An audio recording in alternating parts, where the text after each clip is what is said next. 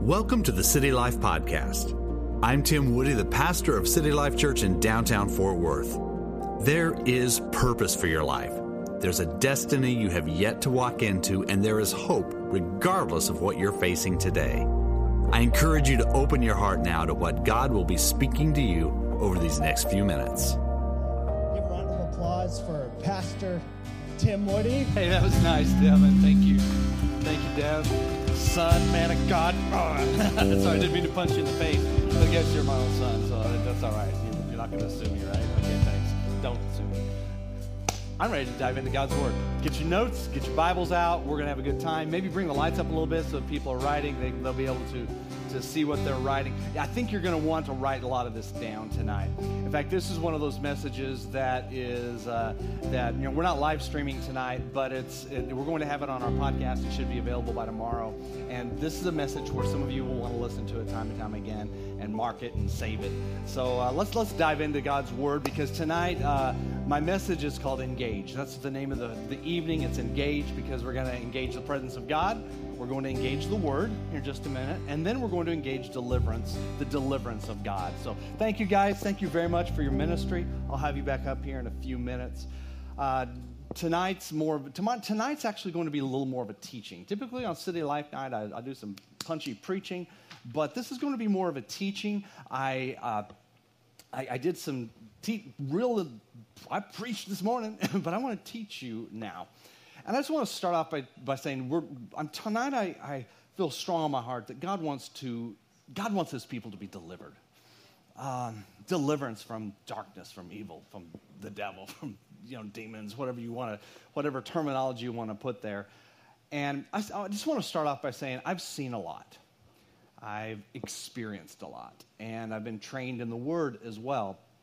So I'm not coming up to you sharing this as a novice or someone who really doesn't know or hasn't experienced any of this because I've seen it and experienced it uh, in great measure. Uh, I'm not a professor who's teaching you some ideas that I got out of a book. I'm not teaching you some, some theories. I'm teaching you truth. Uh, what I am is I'm a pastor. And, and, what a pastor does is a pastor shepherds people and leads them beside still waters and, and helps so that their souls can be restored and they can be free. And that's, that's really what I want from you. And that's what I want from God tonight.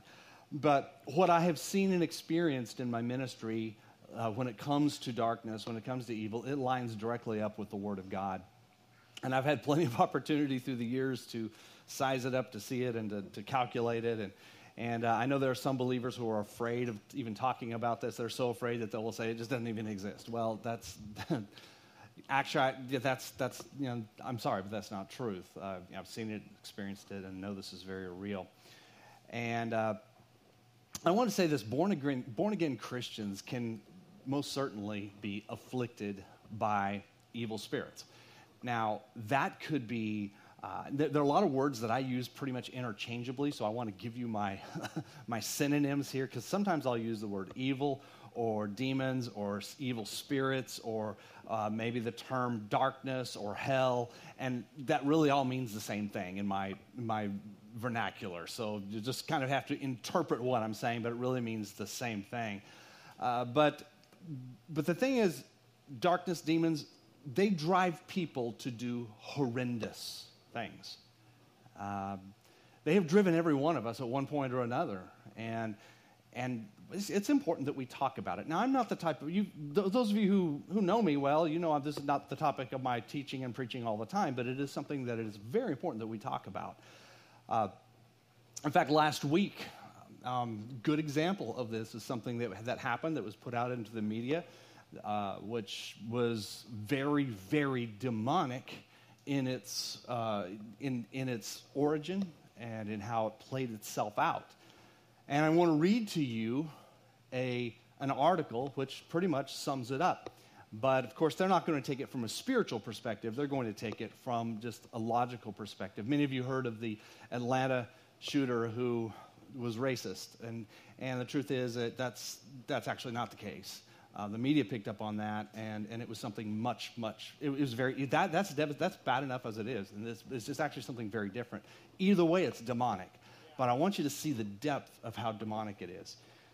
It says Atlanta massage parlor suspect, 21 year old Robert Aaron, Robert Aaron Long, took full responsibility for a, a, a, series of shootings on Tuesday night, officials said, because he wanted to end his addiction.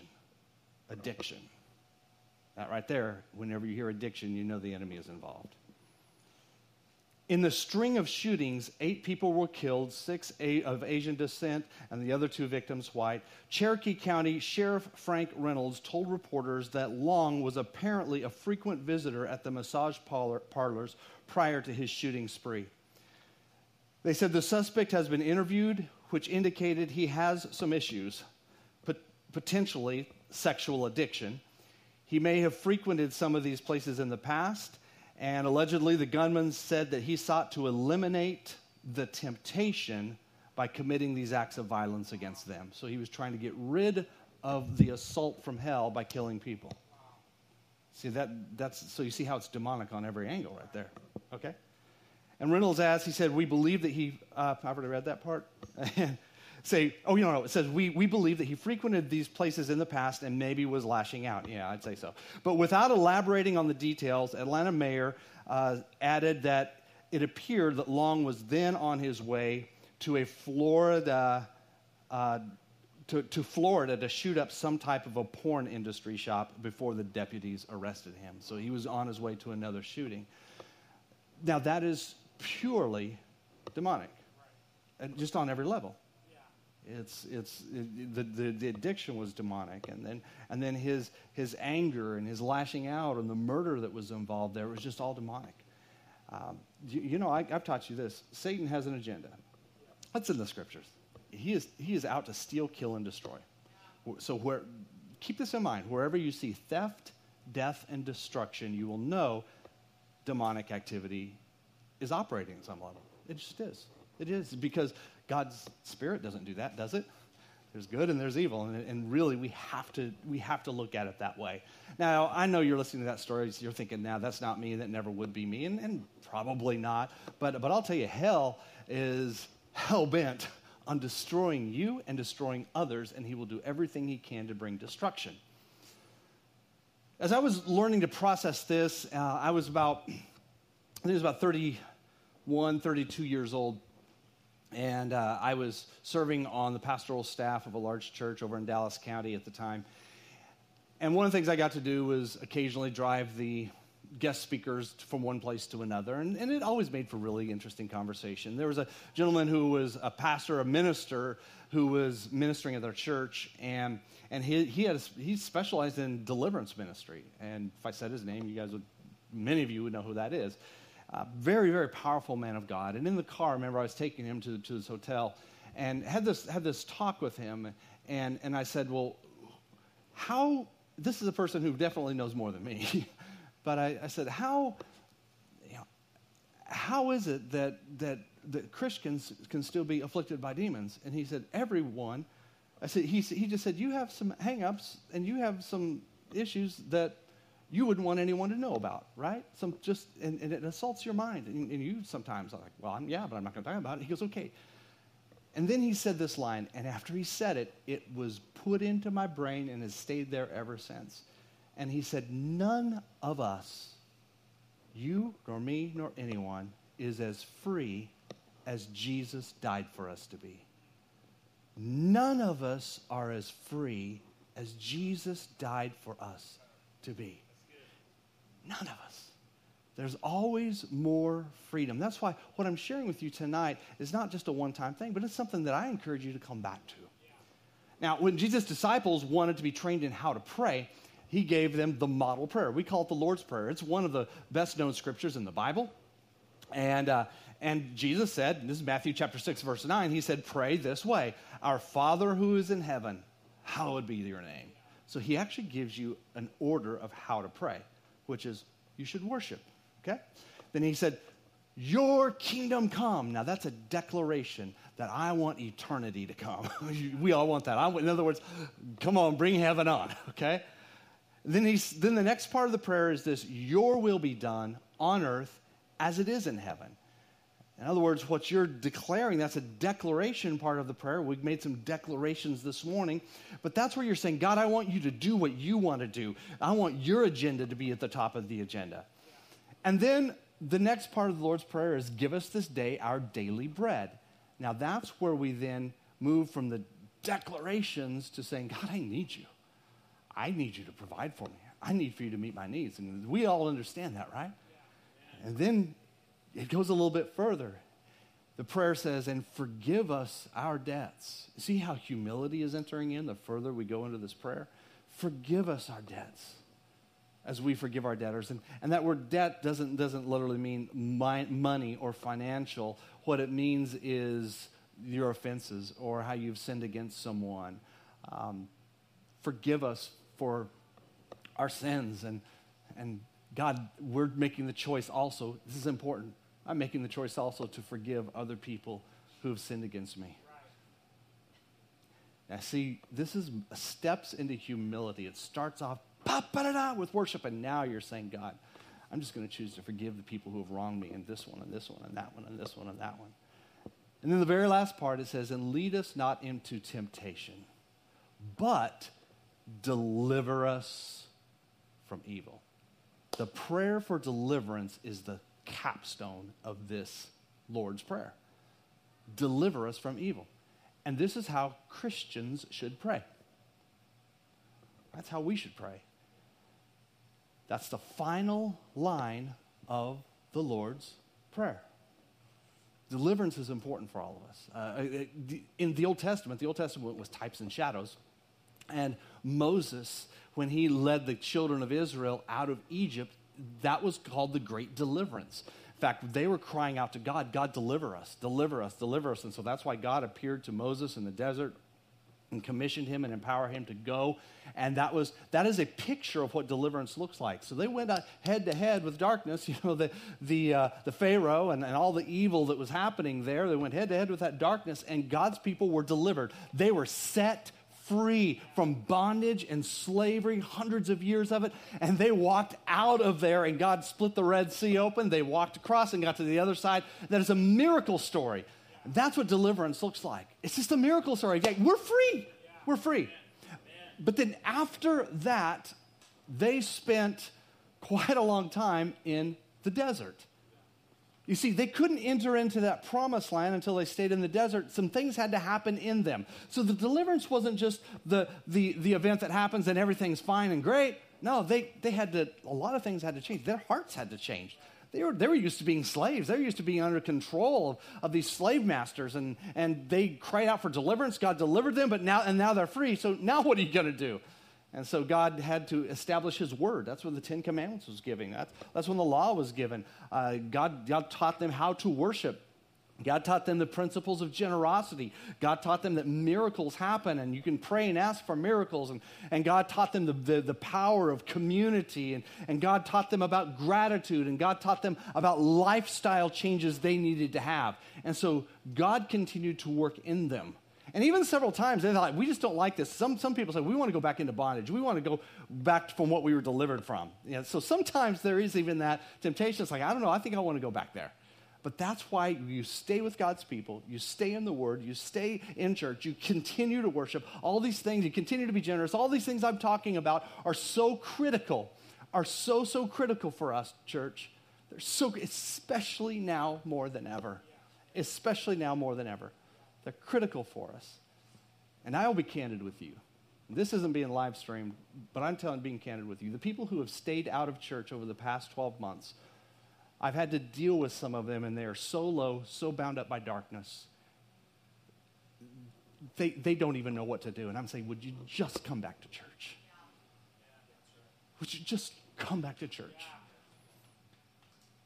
And, and I'm not putting anyone down, guys. I'm really not. But I'm just saying, I'm watching this stuff happen to person after person, and, and it breaks my heart as a pastor.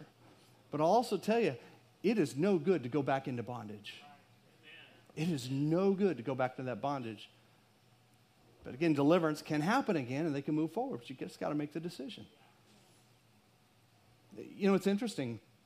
When Jesus established his ministry, when he, he was setting up his ministry on this earth, he, uh, it's important to know that in the New Testament, no person, nobody was sent out to evangelize, or like we like to call it, make Jesus known. No one was sent out to make Jesus known and evangelize until they had been commissioned to deal with evil spirits. Do you know that? Not one person was ever sent out until they had been commissioned to deal with evil spirits. That is something the body of Christ is missing today. We, we say, okay, great, get saved, now go make Jesus known. And I, yeah, I'm all into that. But you know what? You also have power over evil spirits yeah. In your home, in your life, in your business, in your community. You do. And I'm going to teach you tonight just how to recognize some of that. I, I don't, I'm not the type of person who wants to see like a demon around every corner and, and all that kind of stuff. You know, that's just, that just, that's an overemphasis. In fact, I think, I think evil kind of thrives on that sometimes, like they have you wrapped up in all this worrying about evil. No, you actually have the power of God. I have, I, have, I have, dealt, with, I have dealt with demonic encounters from people around here in the community uh, quite often. Uh, I can walk down the streets of this, this downtown neighborhood and be confronted with demons. I've had, had, uh, had individuals, and I know it's not the person, but it's, it's, a demon that's yelling or screaming at me, and they're saying things about me. They're saying things about the church. They're saying things about you. They're saying things about my family. I'm like, okay, that's a demon. Like, I just quiet in the name of Jesus. I mean, I, am not going to play with that. I'm not going to play with that. Like, you don't have no business messing with me. You know, sometimes you got to work, and you guys have that authority too. I remember it was just uh, about a year into us starting the church, and we were just here. It was just a few of us, and my family and I had come up here early on a Sunday morning, and I saw an individual walking down the street with a backpack, and, and I could see he about about two blocks away. He caught my. I, I, I saw something's different about him the way he's walking, and he's, he just started to cross the street, just staring at me, making a beeline, and I just said, "Okay, this is demonic." In the name of Jesus, Go the other way. You have no business coming on this property. I'm not going to deal with this today. I'm going to have church. And I did. I just, I just said it like that. And the guy, as he was coming toward me, just like, and he, he started walking, he started walking on the opposite side of the street then. So I, I didn't pay any attention to him. I, and then I had to buy something at Walgreens because back then I was the whole usher crew. I was everything. I think I had to buy some crackers for communion or something like that. That's when we like would say, okay, you want a saltine for communion? We, uh, we'd make some Kool-Aid. you have some Kool-Aid and saltines. Yeah, that was communion. Uh, it's what's church planting communion. We had no money. And so I went over there to get something. And, and as soon as I got over there, I, I saw his backpack sitting out in front of the store. I was like, oh, wait, that's that guy's backpack. He's in here ah, you know, if I have to have a demon confrontation, whatever, but I really don't want to. And so, really, I'm just thinking, I'm ready to do church. I, I don't, I don't want the, this is, and sometimes the enemy will throw distractions in your way. And, and uh, I walked in there and I said, hey, I, that backpack out there. I said, is the guy who owns that backpack in here? And the girl said, well, he was. She said, look over there and I saw these gondolas, the shelves, some shelves in the store totally thrown upside down and turned over with this, this, this, this anger and supernatural strength where he came in and just wrought destruction in our Walgreens right there. They said, yeah, the police finally came and got him and, and an ambulance and they got rid of him. I thought, man, I, you know, I could have driven the demon out and helped him. But, but, but in reality, guys, this kind of stuff is real. This is very, very real. And it's not just in other people. And yes, it, it does happen that way, but demons affect and afflict all of us. None of us are as free as Jesus died for us to be. For example, the 12 disciples, Matthew chapter 10, they were commissioned to deal with demon spirits when they, they were going out to, to evangelize. The 70 in Luke chapter 10, they were commissioned to go out and deal with demons before as they were being commissioned to do God's work. The Great Commission, which is for all believers, Jesus said this right before he went into heaven in Mark chapter 16 and Matthew chapter 28, that God said, Jesus says, you're to drive out demons. Uh, Philip the evangelist in Acts chapter 8, commissioned to drive out demons. You see, in fact, one third of the ministry of Jesus Christ was healing and deliverance. I think it's very important that the body of Christ understand that and not be afraid of it because it's not weird. It's, it's setting people free and it's seeing people healed. That's all there is to it. It's setting people free and healing people. Now, not every time a person is sick is it a demon. not, not every time, you know, there's a demon is someone's sick. That, but, but the two, we're supposed to lay hands on the sick. We're supposed to cast out demons. We're, we're supposed to do that. Ephesians chapter 6, verse 12, I, I, I love this passage of scripture because it, it illustrates it very well. It says, Our struggle is not against flesh and blood, it's not against people. So, going back to the story I told you at the beginning of the individual who shot up these businesses in Atlanta, he saw this struggle he was dealing with, with this addiction, which was from hell. But what he did is he took it out on other people. So he made the struggle against flesh and blood and murdered people, thinking that was going to get rid of this addiction. And it doesn't work that way. And that's exactly what Paul is saying here. In fact, a lot of times you're fighting with people over something that should be fought in the spirit realm. I'll say it again. Some of you are fighting with people over something that should be fought in the spirit realm. You just need to love. You just need to love. Ephesians chapter 6 verse 12 says our struggle is not against flesh and blood, but it's against now now Paul lists several different types of darkness, spirits of darkness, spirits from hell.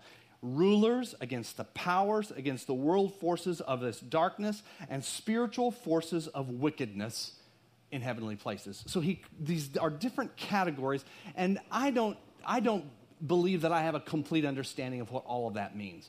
But there are just different types of, of, of demonic uh, activity, different types of, of, demons that do different things. I think there can be spirits that, that, that, kind of control an atmosphere, even over a city or a nation or a territory or a neighborhood or a family or, or individuals. And so, so I don't understand how it all works. But I do know that there, at the very end of that, Paul says these are spirits that are in heavenly places, plural. Well, I also know there's a first, second, and third heavens. The first heavens, and, and this is often we use the word heaven to talk about the castle we're going to live in and have in the eternity. And, and, yeah, that's, that's heaven, but that's actually called the third heaven. So, so uh, first heaven is where we are right now. We see each other, we touch each other. That's, that's what the Bible refers to as the first heaven. There's a second heaven. Second heaven is the invisible realm. That's the, that's the invisible realm of, of, the, of angels and demons and, and darkness. And if our eyes are ever open to that, we would see that. In fact, even in the Bible, from time to time, people's eyes were opened to see the, the, the angels and the demons that were battling and going, wow, okay, I see what's going on here. And so that's, that's what's called the second heavens. It's among us, but we don't see it. And the third heavens is eternity. That's, or that's actually the best way to say that is the throne of God. But it says these spirits operate in heavenly places in the heavens. So when we pray, it's not necessarily you're going to see. And, and I'm telling you, the vast majority of the, of the way the enemy works through, through demonic activity is not through some person who's going to go and turn over the shelves over at Walgreen or, or yell at me and cuss at me. And, and I'll, I'll even tell you something today. The weirdest thing that happened is this, this happened today. Okay, this is, I, am just going to tell the story because I don't know, nobody even knows it yet. Uh, Jordan, I think you do. But, but we were getting ready to do the Zoom meeting for, uh, for our, brunch with the pastor. And I turned on my Zoom thing, the, the things were out, and somebody jumped on there. There were a few people on there, and then somebody jumped on there and somehow unmuted themselves. These guys couldn't get it set up, they couldn't get it to work on the screens, they couldn't get it to work.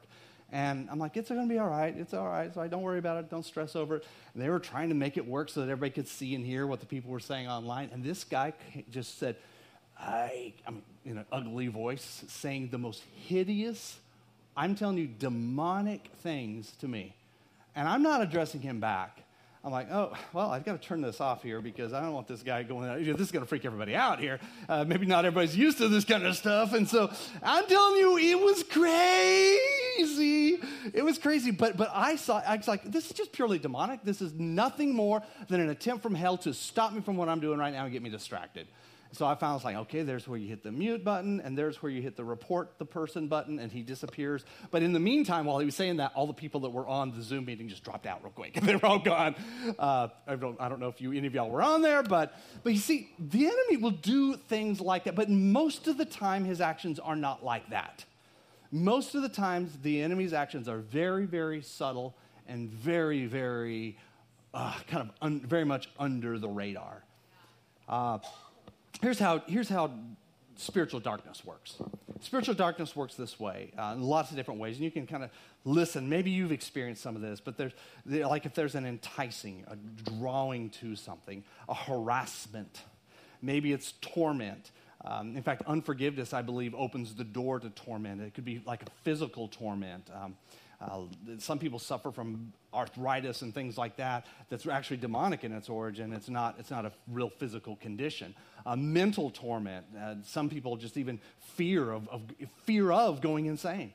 Uh, spiritual torment. Um, a lot of people I know have dealt with this fear that they have committed the unforgivable sin, and I've never met a person who's who's done that. But it's just these fears. It's torment, torment, torment.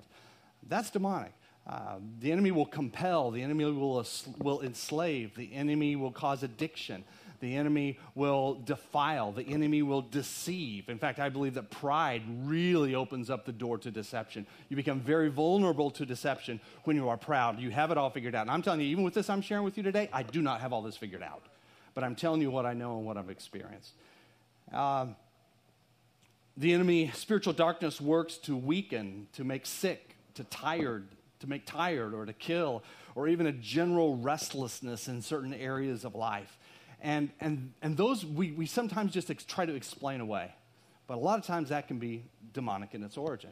Now, how does this happen? How does it afflict, uh, afflict you or affect you? Well, one thing that I have discovered, and I found that most, most demonic activity in people's lives is something that happened in their childhood or even possibly even before they were born or their young childhood. And, and there's, there's, there's something happens there because the child is very, very open. That's why, parents, it is so important that you know where your children are, you know who they're hanging with, and you know who your babysitter is really, really, really well, and have a camera set up or two or three or four. I'm telling you the truth. It's okay to spy on your baby. Are y'all cool with that? Some of y'all look at me like, I'm never spy on my babysitter. You better spy on your babysitter. Okay, that one didn't go over too well. I will. You need, to, you need to be watching and protecting, watching and protecting, watching and protecting. I have a vivid memory of, of something that happened to me when I was about four years old. My parents had me staying at a deacon's house in the church while they went to a, to a church meeting for several days. I was there for about a week. And I remember the dad sitting me down and he said, You love Jesus, don't you? I said, Yeah. He said, Everybody's supposed to love Jesus, don't they? Yeah. And you're supposed to love everybody, right? Yeah. Yeah. He said, Do you love the devil? I said, No. He said, The Bible says you are to love everyone. If you don't love the devil, you're disobeying God's word. Started teaching me that. This is a guy who was like a leader in my dad's church. You got to love the devil. Love him. And he was looking at me, you have to love the devil. And I was just thinking, get me out of here. I'm four years old, but I know that's weird.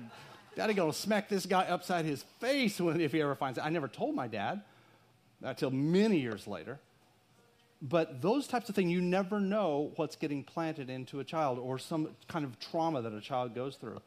A lot of times, that the uh, darkness can be uh, that, that hell can, can find an attachment through occult activity or an occult background. And this, like any type of idolatry, is occult. Uh, it exposes people to demons, uh, like even personal occult involvement. And, and this could be uh, participating with seances, Ouija boards, fortune tellers, participating in magic. There's a lot of that kind of stuff. Never do that. Don't do it. I don't care if it's a cool, scary movie. You just don't need to go see it. Don't do that. That's actually, you're, you're opening yourself up to evil. It's like, well, I'm strong enough to defend it. It's like, why even mess with it? Why even mess with it? There, I believe there can even be prenatal uh, experiences, such as a, I've heard of this, I've seen this many times, mothers hating children. Like, I don't want to have this child. I hate this child. I hate this child. I don't want to have this child. And then that child deals with affliction throughout their life. And dri- you're driving a demon out, even could, that could be uh, horrible. And say, Yeah, I, I came because the mother hated this baby, and so here I am. Fear. Uh, it, also, like I'd have to call it like soulish domination. It could be like uh, another person in your life that dominates you, where you are so controlled and you're so dominated by another person, you have no freedoms, you have no elbow room. That's demonic. Uh, uh like it could even be like a, a mother dominating her children. Uh, could be pressures that happen in early childhood, such as disharmony and strife between parents and it exposes a child to demonic influences. Uh, in fact, I, I would have to say, according to what people who are even more experienced than me, that I'd have to agree with them that most demonic problems really start before the age of five. Um, maybe it's a, a, moment or a place of weakness, emotional weakness, of physical weakness, sinful acts and habits, and that all engages the demonic. And then, and then what happens is, is it's just like, I think the, the best way I've ever heard it described, it's like Satan puts a hook in you. You know, you've, you've been fishing before, right? And, and you fish with a hook, unless you fish with a net, but I don't fish with a net, I fish with a hook. So you fish with a hook, and there's that hook put in you. Well, like when you're fishing, that uh, hook goes in the fish's mouth, the fish don't know it. But when you're ready to pull, when you're ready to pull, well, it knows. It knows that something's wrong, and it loses its own ability to withstand that. And that's kind of how the enemy works. He'll put a hook in you a hook here, a hook there, a hook there, and all that demonic activity. And then at the right moment or at the weakest moment, it, the enemy will just pull on that. And wow, then you're starting to do things you don't want to do.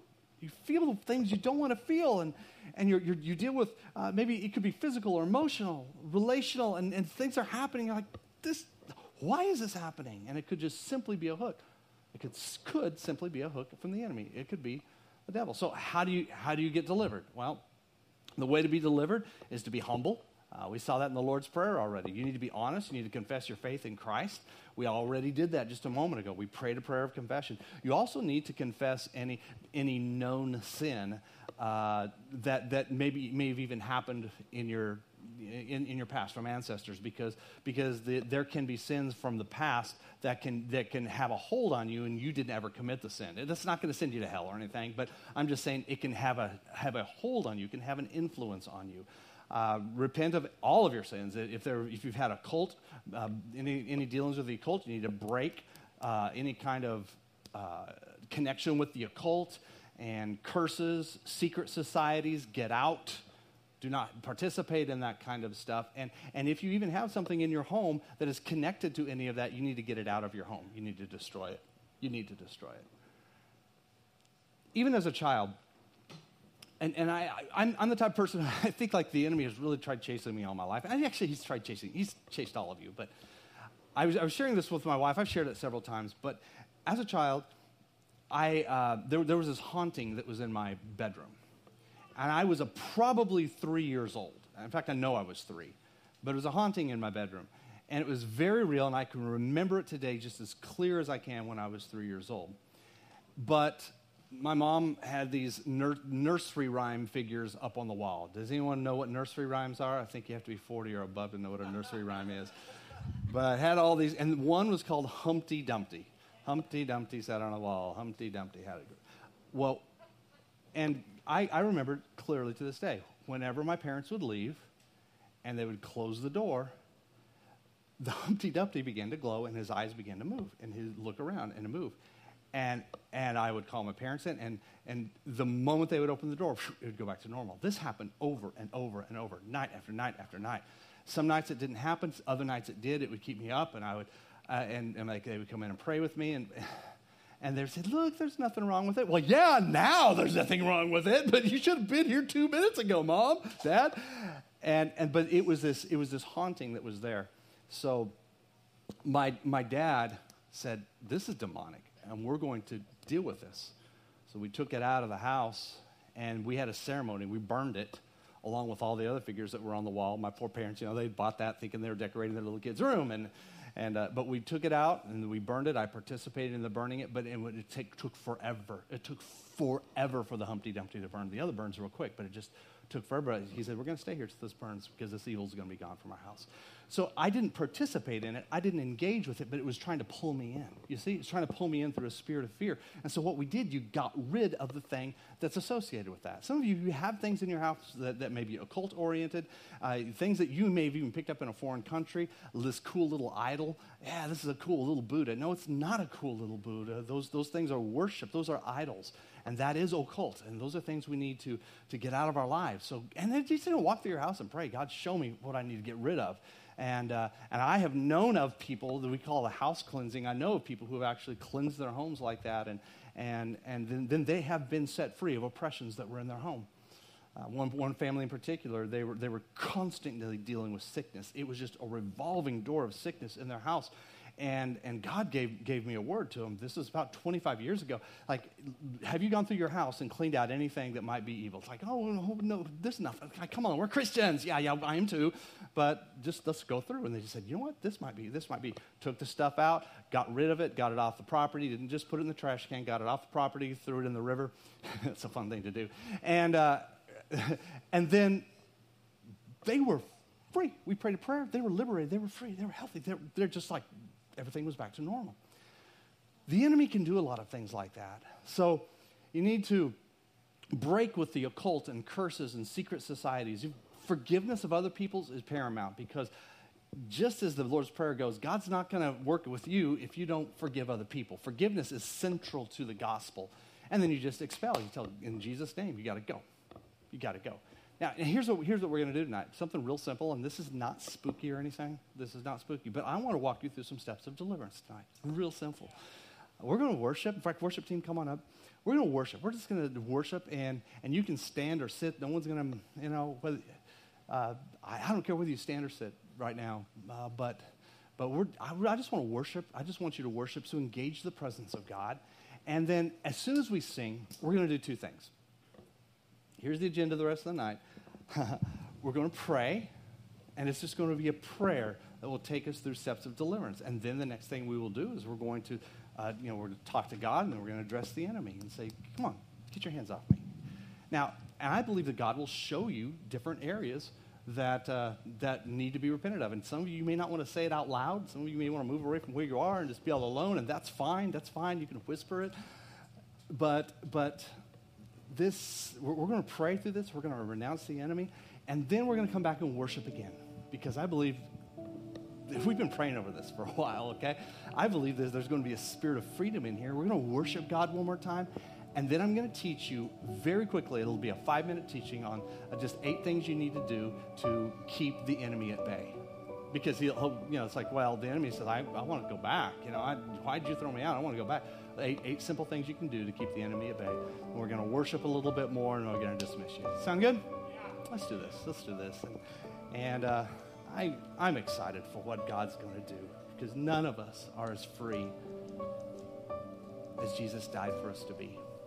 And I need for you to know this.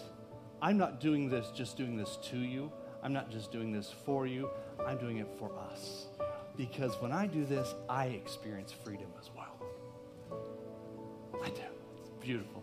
It's beautiful. Let's just worship God just right where you are. Lead us in worship, guys.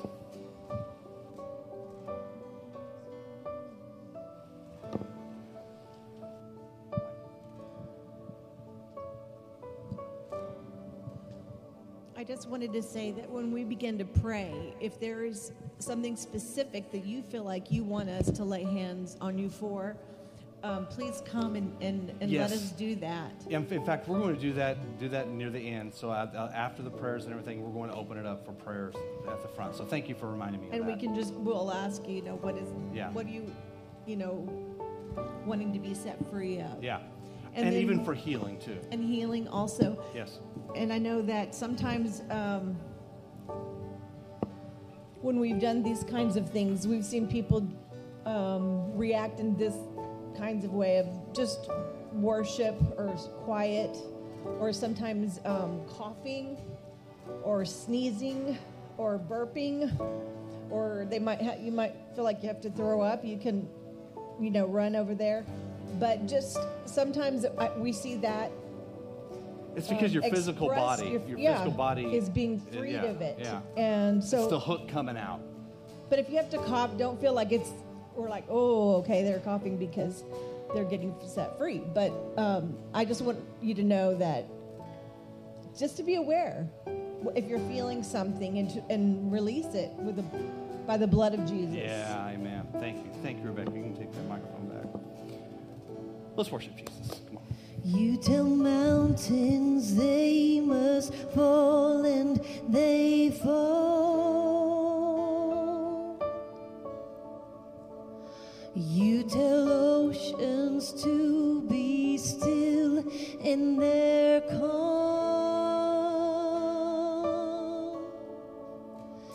You tell sickness.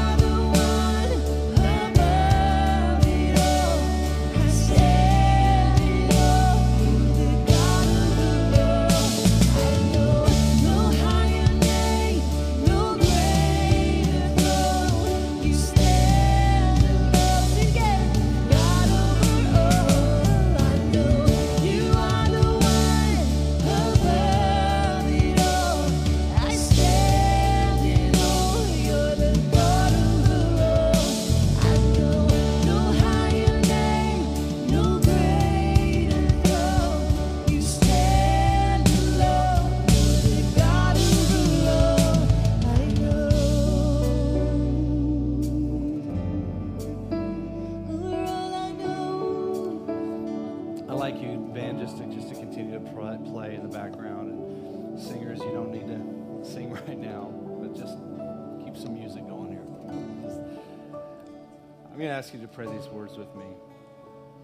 And if we come to something that's sensitive that you don't want to like other people to hear you around, you can just whisper it, okay? Just whisper, quiet. God, God will hear you. Just pray this with me. Jesus Christ, I affirm that you are the Son of God and the only door to eternal life.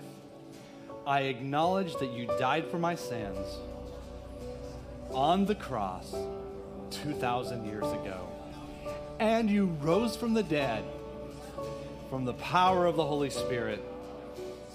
That same Holy Spirit is greater than all the powers and has already defeated Satan and his demons on the cross 2,000 years ago.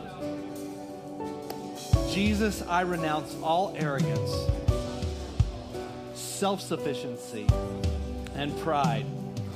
That was the downfall of Satan, and I have nothing to do with it. You are my hiding place. Jesus, I confess my sins. And I'm going to say, especially, and I want you to confess specific sins to God right now. Just specific sins, just whatever it is, especially just one, two, three, maybe several, just sins. Just confess them to God right now. Thank you, God. Thank you, God. Next, Jesus. Say this with me Jesus, I confess all my omissions. Those are things that you have not done that you're supposed to do, all right? Confess all my omissions. Say it again. I confess all my omissions, especially, and then just tell God what it is that you have omitted, things that you have left out that you know you're supposed to be doing. Confess it before you, God. Mm, thank you, God. God will show you. God will just show you. Say this now. I also say, I confess the sins of my ancestors. And then and, and then that I want you to confess specific things, and God may even drop things in your heart that you didn't even know about, but it's okay. Just to confess it because you don't know everything that's been involved that could have an impact on your life, especially these sins of my ancestors. And just begin to confess them before God right now. We're breaking the power of hell from the past.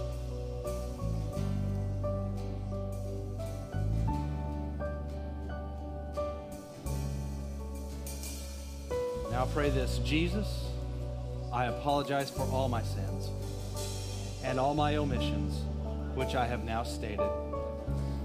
I will try, with your help and the help of others, not to repeat these sins. If I slip and fall, I will try to confess it immediately and turn to you for help. With your help, I will refuse temptation and negative attitudes and especially rejection. With your help, I will obey the wisdom that flows from my doctor, my spouse, my pastor, my employer, and I will not obey my own negative feelings and thoughts. With your help, I will be the friend that other people want and need in my life. With your help, I will establish healthy routines in my life. Jesus, I forgive everyone, whether they deserve it or not, because you forgave me and you held nothing back. I now especially forgive and list people that you need to forgive. Maybe an individual, people. Come on, just harm, resentment, abuse, whatever it was, rejection. Forgive them. Forgive them. This is powerful right here. You've got to forgive them. Forgive, forgive, forgive, forgive, forgive,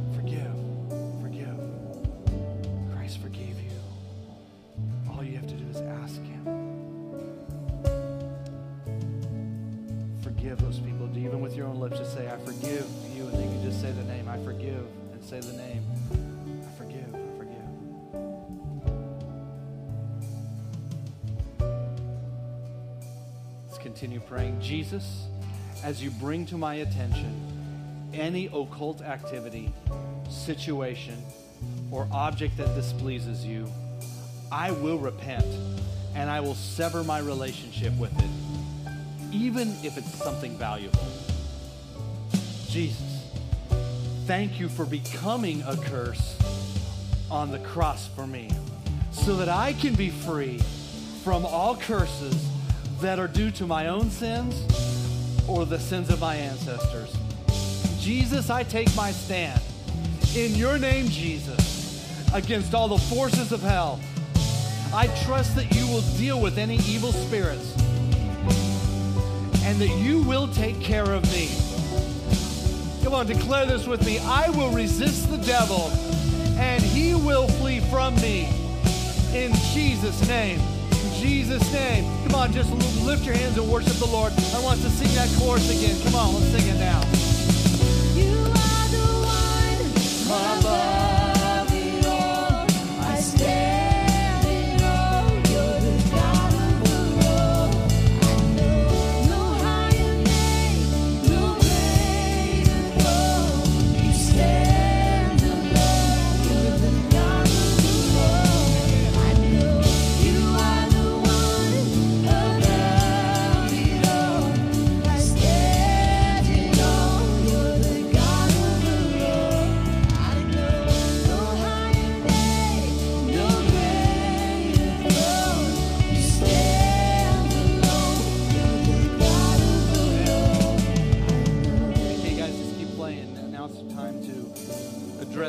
Demonic forces.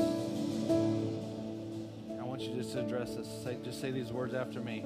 I speak to you that has control over me, all the things from the kingdom of darkness, and I bind you in the name of Jesus Christ of Nazareth. I command you to go quietly. Leave me now. I am under the feet of Jesus. I expel you. In the name of Jesus Christ of Nazareth, I command you never to return. take authority, all right? In the name of Jesus Christ of Nazareth, I close all gates, I close all doors that allowed your entry. Jesus, I adore you and I praise you for deliverance from a spirit of you fill in the blank. Come on, you just tell us, and God, thank you. Maybe it's various things. God, thank you for deliverance from a spirit of whatever. It could be, it could be pain. It could be, a, it could be abuse. It could be, it could be sickness. It could be malnutrition. Uh, it, it could be even depression. It could be, uh, it could be sexual uh, diversions. It- I don't know what it is, but you, you are, you are expelling it, and it is gone in Jesus' name. We're praising God that you are delivered. Now just lift your hands and pray this with me. Dear Jesus, I ask you to fill me with your Holy Spirit. Fill the empty spots vacated by spirits of darkness that have departed, so that when they try to come back, there will be no place for them. Bless you, Jesus. Bless you, my Lord. My heart is full of joy. My heart is full of gratefulness. Now I want us to worship again. Come on and just receive a filling from God. Come on.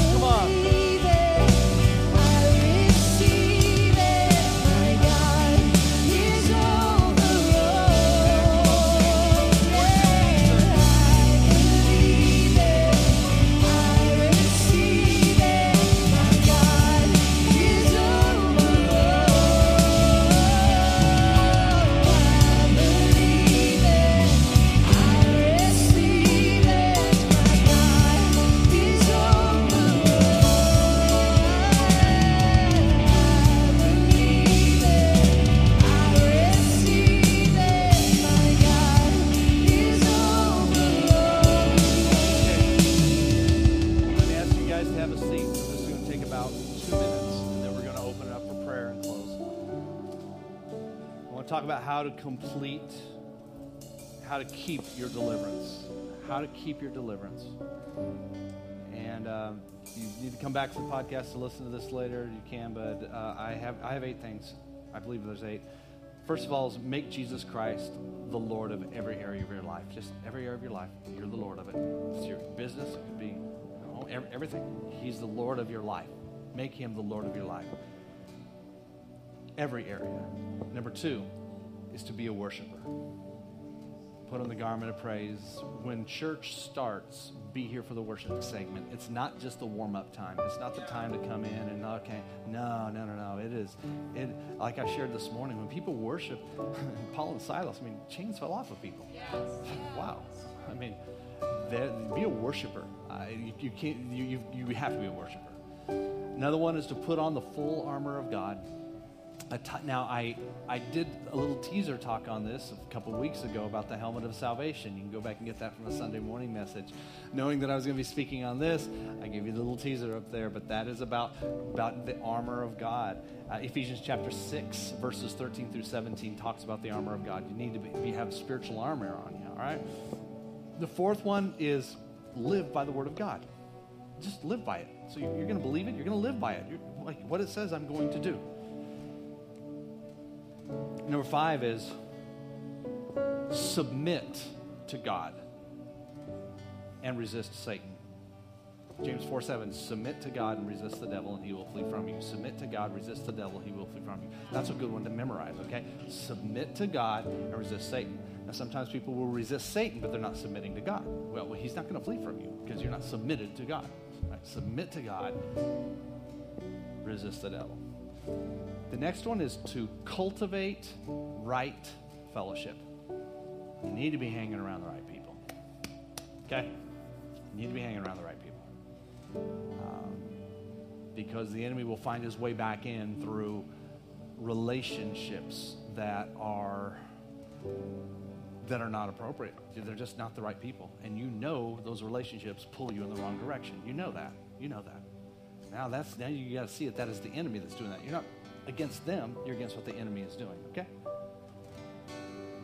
Number seven. Come under discipline. Just come under discipline, and that's that is from others. Let others discipline you. Let others speak into your life. Those who have spiritual authority in your life, and and, uh, and it's you know children in the home come under discipline as you live in that home. That's that is a uh, that's that's a place of protection. That's a place of protection. Come under discipline, even on the job. You may not like your boss, but come under the discipline of your boss. Come under the discipline of your pastor. And I'm, I'm pretty easy, you know. Just, but I'm just saying, just don't sin. Just, just do the things, the simple things that we say to do. I had someone the other day says, "Oh, I read something the other day that we should obey our pastors," and I just don't agree with that. I'm like, well, I don't know. I've just preached the Bible. If you don't want to obey that, you've got problems, dude. That relationship, that that conversation did happen one week ago. Uh, and that next one, I, I have interesting conversations, guys. If you, you my my world is not boring. Number eight, this is it. Make Jesus central. Just make him central. Keep him at the center of everything. Keep him at the center of everything. And and then the final one. So there are nine here. Uh, stay full of the Holy Spirit. Just remain full of the Holy Spirit. Say, God, fill me with your Spirit. Fill me with your Spirit. Fill me with your Spirit. And you'll find that overflow coming through worship and praise, and that gives you power to resist the enemy and power to stand up against hell.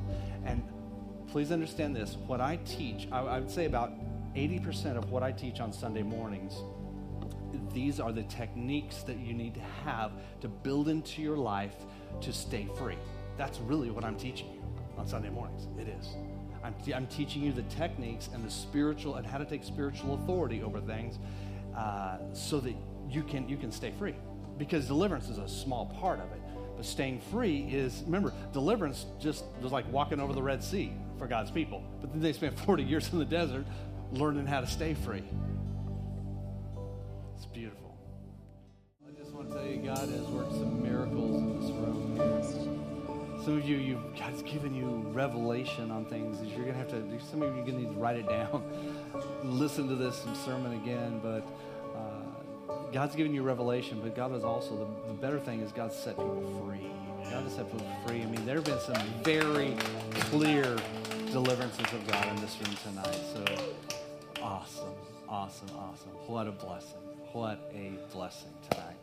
And I know we have another song prepared, but I, I want to do it. Okay, we're gonna we're not going to do it. Um, I just I don't want to sing one more song. I, we've been worshiping tonight. I just want you. I want to just speak the blessing. I want to speak this pastoral blessing over you. So, will you, can I do that? Yes. All right. Receive this now. God bless you and keep you. Okay, that, that's good. Because that, what does it mean for him to keep you? That means he's protecting you from hell. Do you realize that's what we say every time? God bless you and keep you.